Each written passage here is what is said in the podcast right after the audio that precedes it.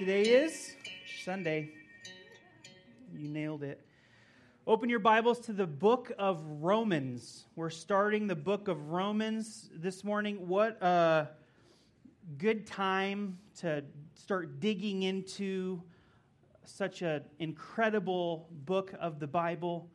So I hope that, that you're prepared this morning. And I want to challenge you guys in three things, okay? I want to challenge you in uh, that the Lord has something for you through this study of Romans. And I'm not saying that just as like some pastor that throws out obscure blessings.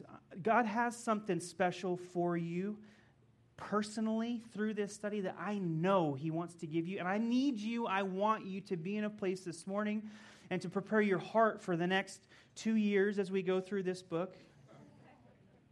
It won't be that long. But I want you to be prepared to receive what the Lord has for you. It's something special. One of the things uh, that we're going to see as a theme throughout the whole book of Romans, and something that we're going to focus on, because if Paul's focus was this, then we should also focus on it, right? It's the righteousness of God, that we have a righteous God. And we're going to get into it a little bit more in the message, but we need to be in a place of understanding today. The second thing I'd like you to do is consider that you do some things right, and that's great, but there's some things that you don't do right. God does everything right. You know why? Because He's righteous. He is our righteous God. So look at our lives as we go through and say, God, what am I doing right, which is good, and what am I doing that's not right? See, I could say wrong, but it sounds so much better, doesn't it, when we say, it's just not right. It's just not what's supposed to be happening in our lives. So, so those two things, and then be prepared, the third thing, to respond to what those things may be the right and the wrong. To be able to respond to the Lord in what He has, that special nugget, that special thing for you that He does have. You'd be receptive to hear it. You'd be willing to, to notice what the difference is, and you'd be diligent to apply it. So that through this study, the person that you are sitting in that chair this morning you're going to be a completely different person by the time that we end. The book of Romans has transformed people's lives. People like Martin Luther did the, uh, started the, the, uh, the Reformation. I almost said revolution, it kind of was.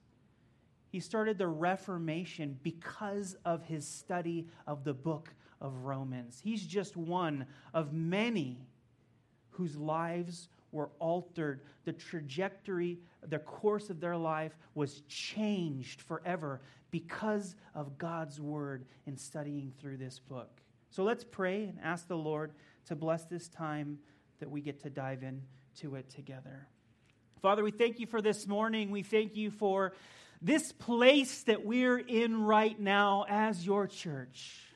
Lord, we have seen you move and work. We can see the momentum that that you've placed, Lord, in our church right now.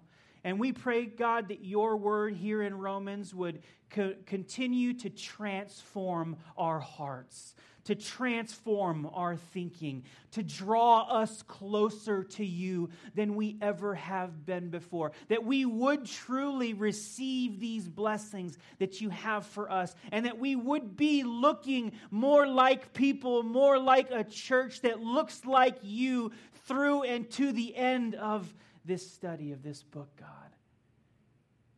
We look at people historically, you changed whole nations with your word. We pray, God, today that you would change one thing our hearts, and that we, as individuals coming together as your church, would be able to go out and bring that change to our country right now that so desperately needs you. We love you and we ask that you would bless this study in Jesus' name. Amen. So typically, what we do when we start a new book of the Bible is the first, uh, the first teaching or the first message is, is an introduction of the whole book. We are going to dive in and do the first 17 verses this morning, but it is going to be more of an introduction to the book of Romans to set the stage for us, to prepare us to be in the right place to, to be receiving what the Lord has. So let's uh, look at a few things uh, before we jump in. All right, so first of all, th- at this time, we don't know exactly why Paul wrote this letter to the church in Rome, why he's addressing it. There, there were reasons, uh, there, were a pur- there was a purpose, there had to be for him wanting to do it, but it's not spelled out for, for us. There's other letters that, that have specific intentions, but Romans is kind of, it, it, many people believe it, it's kind of like a, a theological discourse for the whole world. And Rome at that time was, for all, for lack of better terms, it was like the, the center of the world. It was the capital city of all the earth. And, and there, we know from the book of Acts that there were Jews present in Jerusalem at the time of Pentecost when the Holy Spirit fell. There were Jewish Romans who went back to Rome. So, whatever point uh, they went back and started a church, it probably didn't look like the way a church starts nowadays. It probably looked like people coming to faith in Jesus Christ, them having fellowship, home groups, spending life together. And then, as this uh, uh, turned into more of a church. There were issues and things that needed to be addressed. And this isn't Paul necessarily correcting them on any one thing. It's, it's a presentation of what the gospel of God is supposed to be. That's going to be the verse that we're going to park on this morning. That is verse 17. We're, we can not start there, but that's where we're going to end up getting and spending a lot of our time this morning. Uh, from history, we know that it was written anywhere between 53 and 55 AD. This is about 20 years or so after Jesus had died on the cross. So you get a little bit of context. What happened in your life 20 years ago? I, I, I, uh, I don't even know how old I was 15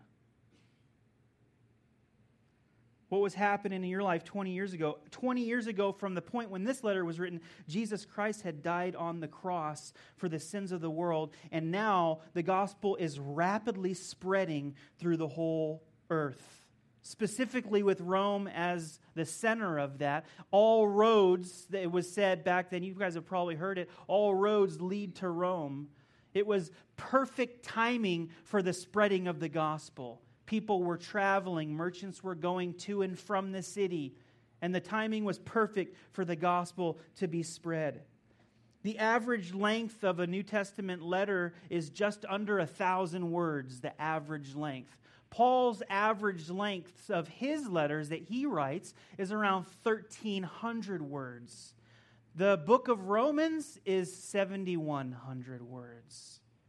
7,100 words Paul is, is really diving into the purpose of God giving us the gospel and his son, Jesus Christ. That was the two year joke. Now let's, let's open up and start in uh, Romans chapter 1, verse 1. Paul introduces himself in this greeting Paul, a bondservant of Jesus Christ, called to be an apostle, separated to the gospel of God, which he prophesied before through his prophets in the Holy Scriptures concerning his Son, Jesus Christ, our Lord, who was born of the seed of David according to the flesh and declared to be the Son of God with power according to the Spirit of holiness by the resurrection from the dead.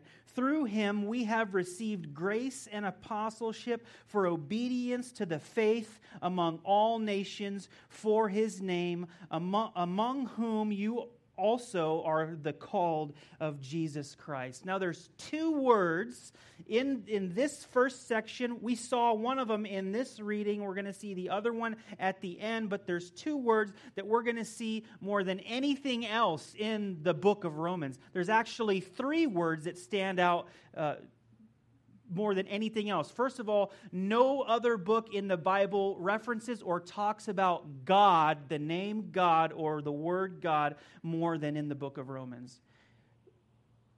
This is Paul's focus. He's always going back to who God is, what God's purpose was for mankind. The second thing that we see, and the word that we just looked at, is faith.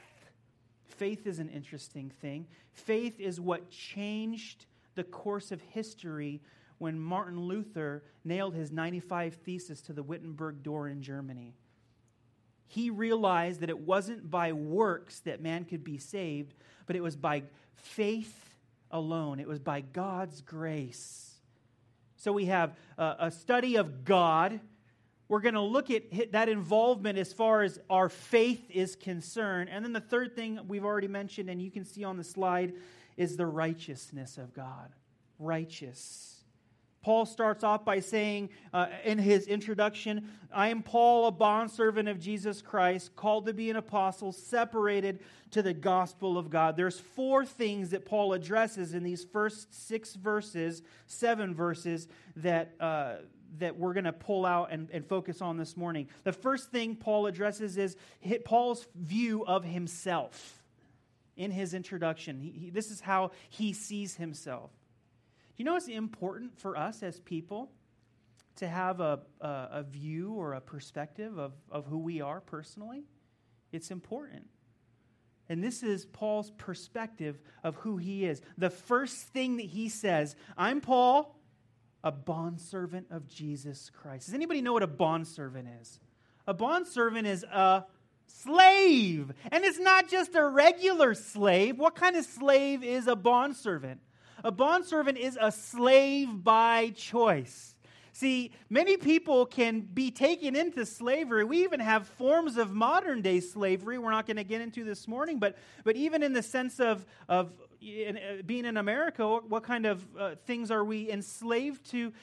Debt is one thing you, you can't not go to work because you don't want to go. You have to go to work because you got to pay your bills because you, you are not able to step away and, and be worry free. You go to a lot of countries in the world, guess what? It's not like that. In fact, most countries in the world, they still live on very close to, if they can, a cash system where you don't get it if you don't have the money in your hand.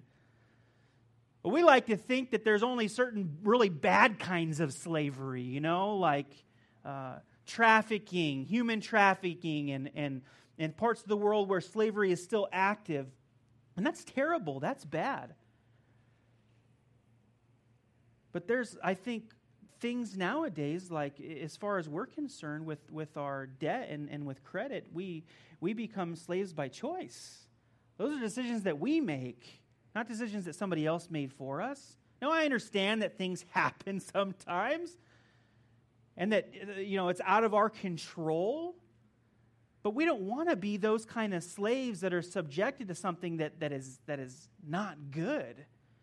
Paul's identity from the very beginning is that he is a slave he is a slave by choice to jesus christ. Have you ever had a good job before? You know like a job that you just could do for the rest of your life or even thought, like, I'd like to do this kind of job for the rest of my life.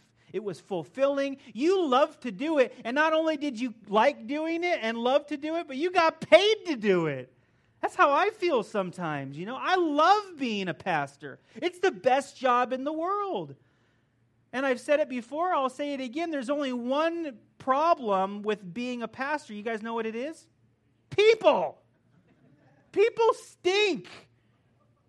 Like, literally, they smell sometimes.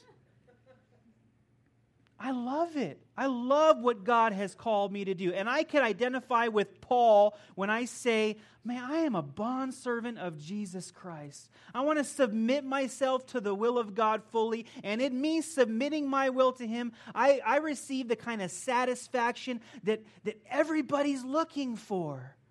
But it's not an identity, it's not in a job, it's not in a career. It's in my position in Jesus. It's that I placed myself under God's perfect will. and I'm no longer taking my life into my own hands. I'd say, God, I am your slave. I, I am submitting myself to you. And in that, God can do in and through my life more things than I could ever do on my own. It's the most important thing, the most important position for Paul to have, especially considering what God had him doing at that day and age. I'm a bondservant of Jesus Christ, called to be an apostle. Do you know what an apostle is? Literally, the word apostle means somebody who sent out. It doesn't mean the kind of ways that these churches twist apostolic ministry and make it into something that it's not, or you're not a fortune teller if you have an apostolic ministry. An apostle is somebody that God says he has set apart and sent out for the preaching of the gospel. Not the preaching of how wealthy you can be, not the preaching of how God wants you healthy and wealthy, not the preaching of your happiness. The preaching of the gospel, which is us submitting ourselves to the will of God, becoming bondservants, so that we can understand and receive true satisfaction in life. So Paul says, I'm a slave. I've been sent out. The next thing he says, I've been separated to the gospel of God. God said, Paul, I have a special job for you. I'm going to separate you from everything else. It's, it's to pro- preach and proclaim my gospel. Nowadays, I think sometimes we've, you know, not us, we,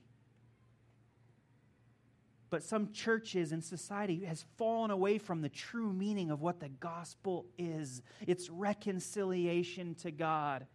It's not fancy community that makes us feel good and we get together and hang out and eat finger foods. It's not just that. It's relationship with God. It's going out and telling other people. It's telling people Paul will later say in Romans, faith comes by hearing, hearing by the word of God. It's speaking the word of God to people, inviting them to church, seeing God also change and transform their lives. Separated to the gospel which he promised before through his prophets in the Holy Scriptures. This isn't something new. This isn't God saying, I'm going to give something different a shot. You know, this whole thing with Israel was a joke. Those guys never could get it together. I gave them a law and I parted a sea and I gave them water from a rock and they just didn't get it. So I'm going to do something new. I'm going to do something different. Well, God does do something new and He does do something different, but it had been prophesied and foretold since the beginning of the creation of the world.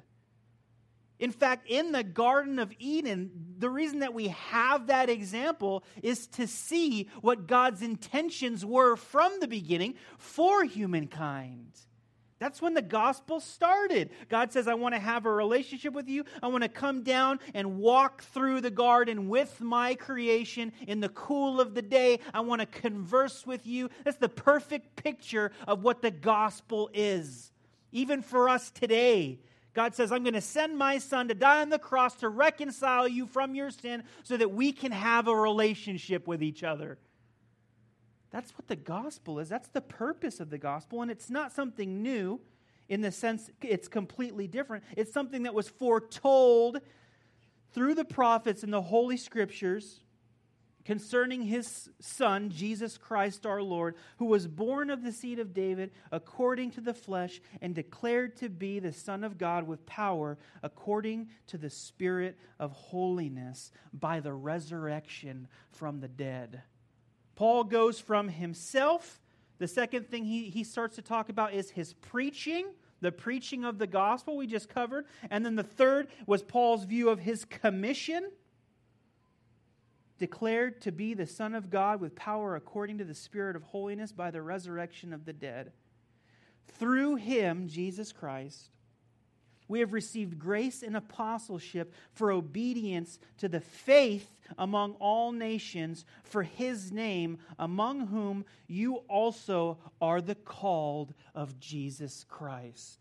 You can circle that faith, if you want. That's the first time that we see this word faith in the book of Romans. We're going to see it many times in the future. Jesus was demonstrated as the Son of God very clearly by what he did. He demonstrated that he was the Son of God. And then to put the icing on the cake, so to speak, uh, what's the best proof that you can get that somebody is who they said they are? Raised from the dead. there was once a man who consulted one of his friends and said, I'm about to uh, start my own religion.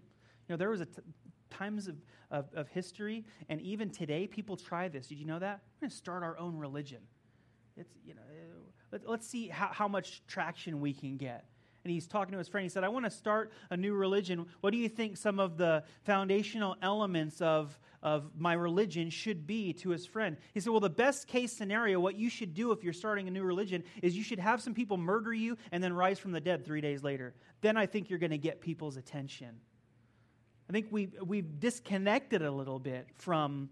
Uh, the power, the demonstration of power that Jesus showed by his resurrection from the dead. And Paul says this is what qualifies Jesus as the Son to be the Savior. Through him we have received grace and apostleship for obedience to the faith among all nations for his name, among whom you also are the called of Jesus Christ. Now, we know the gospel to be true. We know what happened with Jesus. Uh, we believe it. That's why it's called faith. It's not something that we necessarily could see or saw, but it's something that we apply in our lives and that and we believe, right? And this isn't just something that's localized in Jerusalem. This is something that's spread miraculously all over the whole world. Look at how Jesus has affected history. Whenever I travel or go places, it, it, it's so interesting to meet and to talk to new Christians. Not like new believers, but people who are Christians that live on the other side of the world. And it's like once we start talking and dialoguing, that it's like we've known each other almost. There's that kinship, there's that connection with Jesus as the head. Verse 7 To all who were in Rome, beloved of God, called to be saints, grace to you and peace from God our Father and the Lord Jesus Christ. He addresses his letter to the, those who were in Rome. This would be to people who are Jews and Gentiles. This is, this is the big picture church in Rome and he says to them, Beloved of God, called to be saints. Now, again, just like the word apostle, uh, there's people who have changed the meaning of certain words. So if any of you hear that God's called you to be a saint and you're getting scared right now, it's okay, don't worry. The biblical definition of a saint is somebody who is alive, not somebody who's dead and receives sainthood, okay? So, God's intentions for you today is your holiness. Another scary word. What does holy mean? Holy means separate. Holy means different. In fact, the best definition that I like of the word holy is to be different. We're different from the world, we're different from everybody else. We're called to be holy. We're called to be different because God is holy God isn't like the rest of the world, He is different. Therefore, He has called us to be holy. And we, as His saints, are called to be His saints. Grace to you and peace from God our Father and the Lord Jesus Christ. Grace and peace. One of Paul's signatures of the New Testament.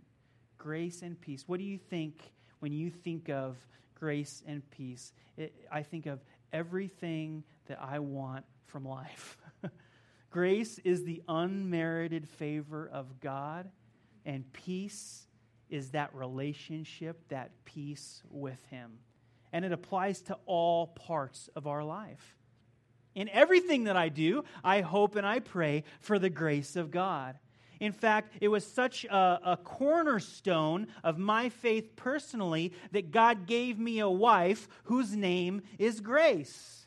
And I could talk about grace well, not just her, but you know, I could talk about God's grace all day long because it's something that he that he really wanted me to understand. And I went through seasons of life that were very difficult, very trying. And each time I would go through a new season, God would show me a different aspect or a different perspective of his grace. And then I, I started to understand that, that God's grace was multifaceted it was, it was, it was differently applied to different positions or places I was in life. And this is something that Paul wants to open up with to this church that's thriving now in Rome. God's grace to you and peace from God our Father and the Lord Jesus Christ. Then, verse 8 First, I thank my God through Jesus Christ for you all that your faith is spoken of throughout the whole world. For God is my witness, whom I serve with my spirit in the gospel of his Son, that without ceasing I make mention of you always in my prayers. So now Paul's focus is no longer on himself, what his calling is, his preaching, what God's intentions for the gospel are. He transitions into them. He's writing the letter to them. And what's the first thing that he says to them? Your faith is known in, in the entire world. I've always been a reader. I like to read books. When we go on trips, when we go camping and, and things, um, I'm not able to read. I tried; it wasn't. It didn't turn out really good. So I'm not able to read, so Grace reads. We read a book together. She reads out loud, out loud and we alternate between um, tracking with what the book's saying and screaming at our kids to be quiet so that we can, we can hear each other. It's healthy, I'm sure. But they hear some of these things too. Right now, we're reading a book called 25 Notable Marriages. It goes throughout history and focuses on 25 people who uh, had really good and, and some had really bad marriages. They're all Christians, but and there are all these couples throughout history. I love reading those kinds of books, especially when it talks about uh, uh, uh, the process of life that they went through, especially when they're biographies or autobiographies but especially biographies, because it's somebody else's perspective of what that person went through. When I look at my life and I look at the books that we read and some of these people, sometimes I get a little frustrated, you know? Like, man, how come my life can't look like that? How come my faith isn't at that same place that that person's is? Will it ever be at that point? Here's the reality each of us have been given a measure of faith. It's up to us to use that portion of faith to do what God has us to do in life. It's up to us. We've been, each been given a measure or a portion of faith. And my measure of faith is different from the measure of faith that God gave to you. It, it looks differently. But one thing it does do is it stirs me up to see other people taking steps of faith, and it's the kind of man of God that I want to be today. I want to be trusting the Lord today. I want to be willing to make decisions that aren't just going to benefit me, but I'm doing it for the kingdom of God to bless Him so that His name is known. And these people, these Christians in Rome, Paul says they were known for their faith. You guys are known around the world. What's one thing I said at the beginning that you should do as we go through Romans? See what the Lord has to speak to your heart the season that you're in right now. What is the thing that He wants you to respond to? One of the things that He did in my heart, even just now as we were talking about it, is that I would like and I pray that our church would be known for its faith. That we would look at each other's lives and be in awe at the faith that is demonstrated and displayed in our individual walks with the Lord. That our faith would be known and talked about in other places other than just our fellowship. That other people will hear, man, those people at Paradise Calvary Chapel, those people are people of faith. We can't just demonstrate faith by doing things that we think are going to make God look good. We demonstrate faith by being submitted to the Father and having open ears and willing and, and ready to receive what He wants us to do. So, in our response, it could be a demonstration of faith. I want that for me. I want it for you. I want it for our church. The church in Rome, their faith is spoken of throughout the whole world. For God is my witness, whom I serve with my spirit in the gospel of his Son, that without ceasing I make mention of you always in my prayers, making request if by some means, now at least I may find a way in the will of God to come to you. For I will, I will to see you that I may impart to you some spiritual gift so that you may be established. That is, that I may be encouraged together with you by the mutual faith, both of you and me. Again, we see faith is the cornerstone that Paul is setting for this church in Rome. Why does Paul want to go so badly to Rome? And he has not been able to go to this point. Because God is doing something in Rome. The gospel is being preached. People's lives are being changed. I would want to go to Rome too. I want to be in the midst. That's one of the things that, that is, I believe, and I don't know where you stand. You have to answer that question for yourself. But I believe that God is doing amazing things in our body, in our church. We're in the midst of a season that God is, is blessing us and revealing Himself to us. And man, I, I am stoked to be here. If I wasn't here, if I was somewhere else, I'd be looking how to get here. Paul says, I want to go to you guys and I want to be a part of this process. I even have, in boldness, he says, I even have something to offer you to establish you in your faith so that you continue to grow, so that we are mutually benefited, encouraged together by our mutual faith, both you and me. Now, I do not want you to be unaware, brethren, that I often planned to come to you, but was hindered until now, that I might have some fruit among you also, just as among the other Gentiles. I am a debtor both to Greeks and to barbarians, both to wise and to unwise. So, as much as it is in me, I am ready to preach the gospel to you who are in Rome also. Paul is, has not been able to go to Rome yet. Paul really wants to go to Rome. It's not the right timing in God's schedule to allow Paul to go. So every time Paul's tried to go, the Lord says, It's not time, Paul. I don't want you to go yet, Paul. There's other people that I want you to go see and talk to and preach to, Paul. It's not Rome yet. I can do something in Rome that you're not necessarily a part of right now because I don't necessarily need you in Rome. Sometimes that's how I feel as well. God doesn't need me to do a work here. This is God's church, this is God's work.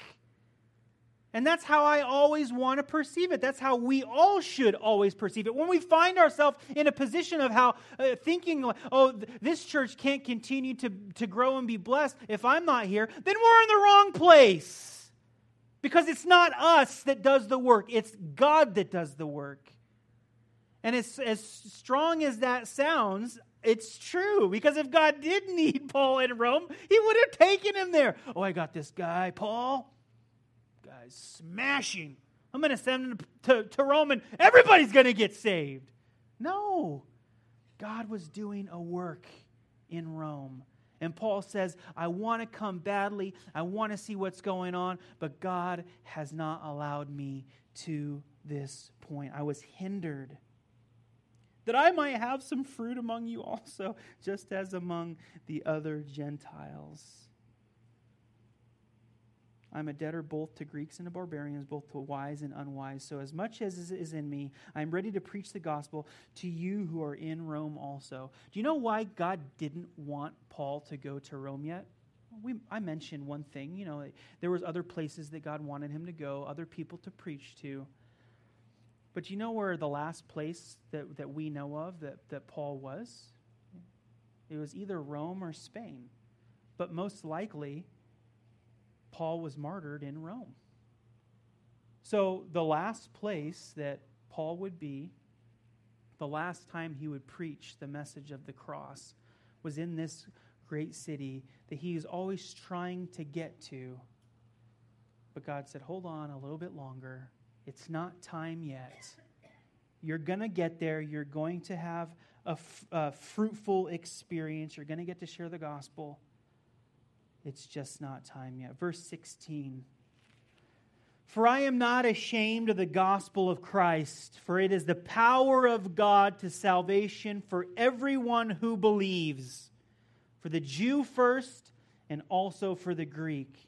For in it the righteousness of God is revealed from faith to faith, as it is written, the just shall live by faith. This is the key for you and for me this morning. This is the focus. What's God's intention in, in bringing the gospel to mankind? Verse 17 For in it the righteousness of God is revealed. The righteousness of God is revealed. Do you know that God is righteous? I used to pride myself on being right. It was consumed my whole life. I wanted to be right. You know what the definition of my last name is? Warholic? Is it somebody that likes to go to war? The root word for the definition of warholic is squabbler. That's what I was. I was a contender. I wanted to fight with my words, and I won. My great uncle used to have this saying that he would say to me all the time when I was growing up. He said, Tim, I may not always be right, but I'm never wrong. And I took that and I put it on my mantle. And I've shared with you before, I wanted to be an attorney. I loved the law and going in a courtroom and, and arguing and winning arguments for money. Lots of money. God had a different plan, thankfully. But that's what my life was all about. It was about being right. I wanted to be right. My relationship with my parents started to deteriorate. I turned 18. I left the house because I was right. They were wrong. I was right about everything in my life until the point came when guess what happened? I realized that I was wrong. That's how God got a hold of my life. Because my focus and motivation and my direction was always uh, selfishly positioned. I was always right. And I'll never forget the night that, that the Lord told me, He spoke to me and said, You can keep living your life like this, and this is what you're going to get from it. I was in a bad place. This is, this is the kind of stuff that your life is going to have to offer you if this is what you keep doing in life. Or you can follow me. You can really follow me not just call yourself a Christian or start going to church. You can follow me and I will change your life. Because you are not right, Tim. I am right. I am righteous.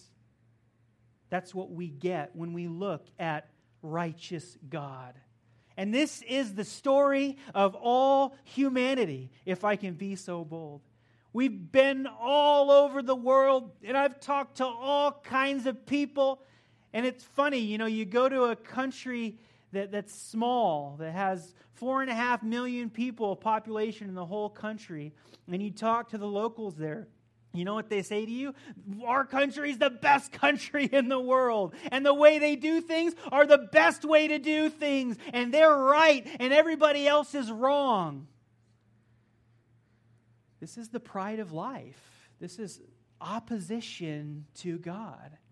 And when, when we come to the place, when you and I come to the place where we say, God is right, He gives us the gospel of His Son, Jesus Christ, to demonstrate that He's right, that He's righteous.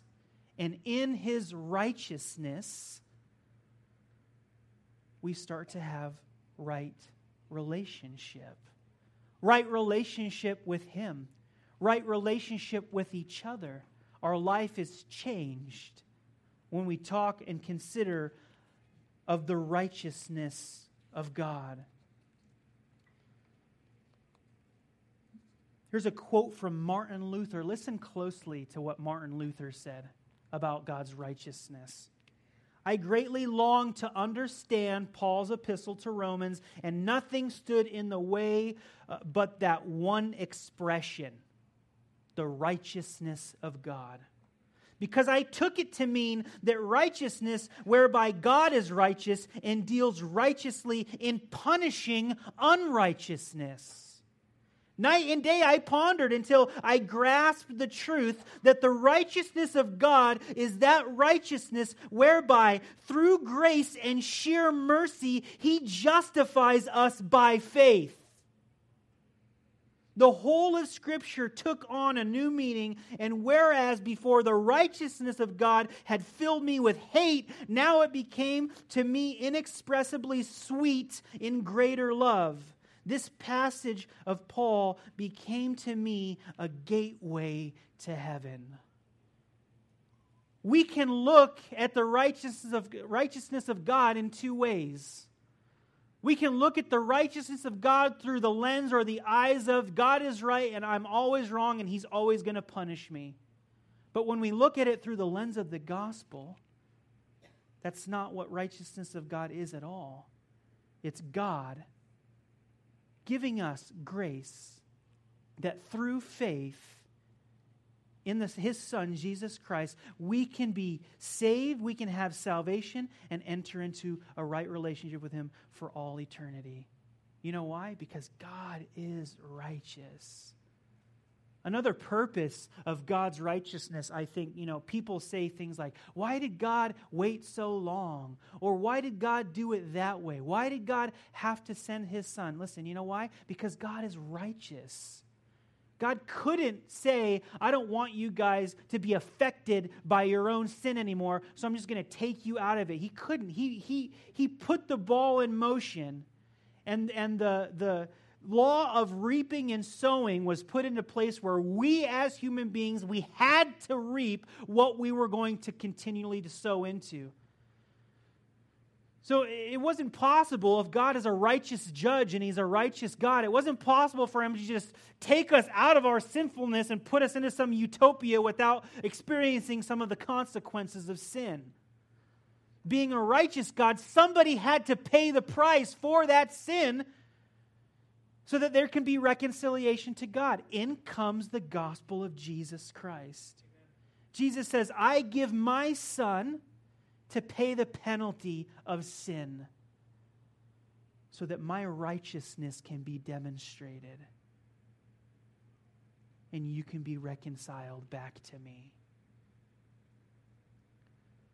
As we think about God's righteousness today and we look at how it's going to be a theme through the book of Romans, Let's position ourselves in such a place where we're willing to start asking now and not stop, hopefully.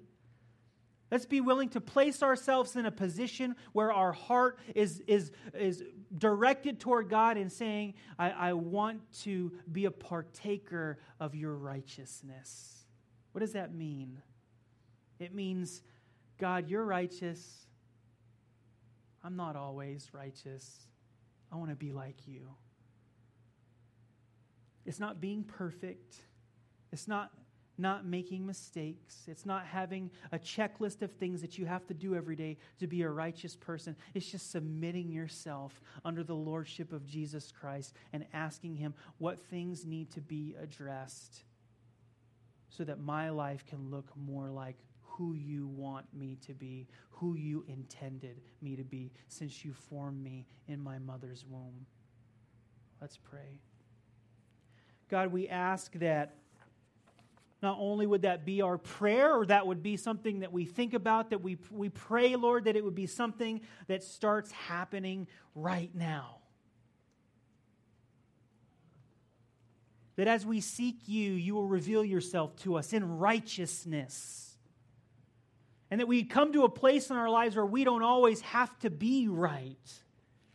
That we focus on and trust in that you are right you are righteous, and it's by your righteousness that we were saved from our own sin.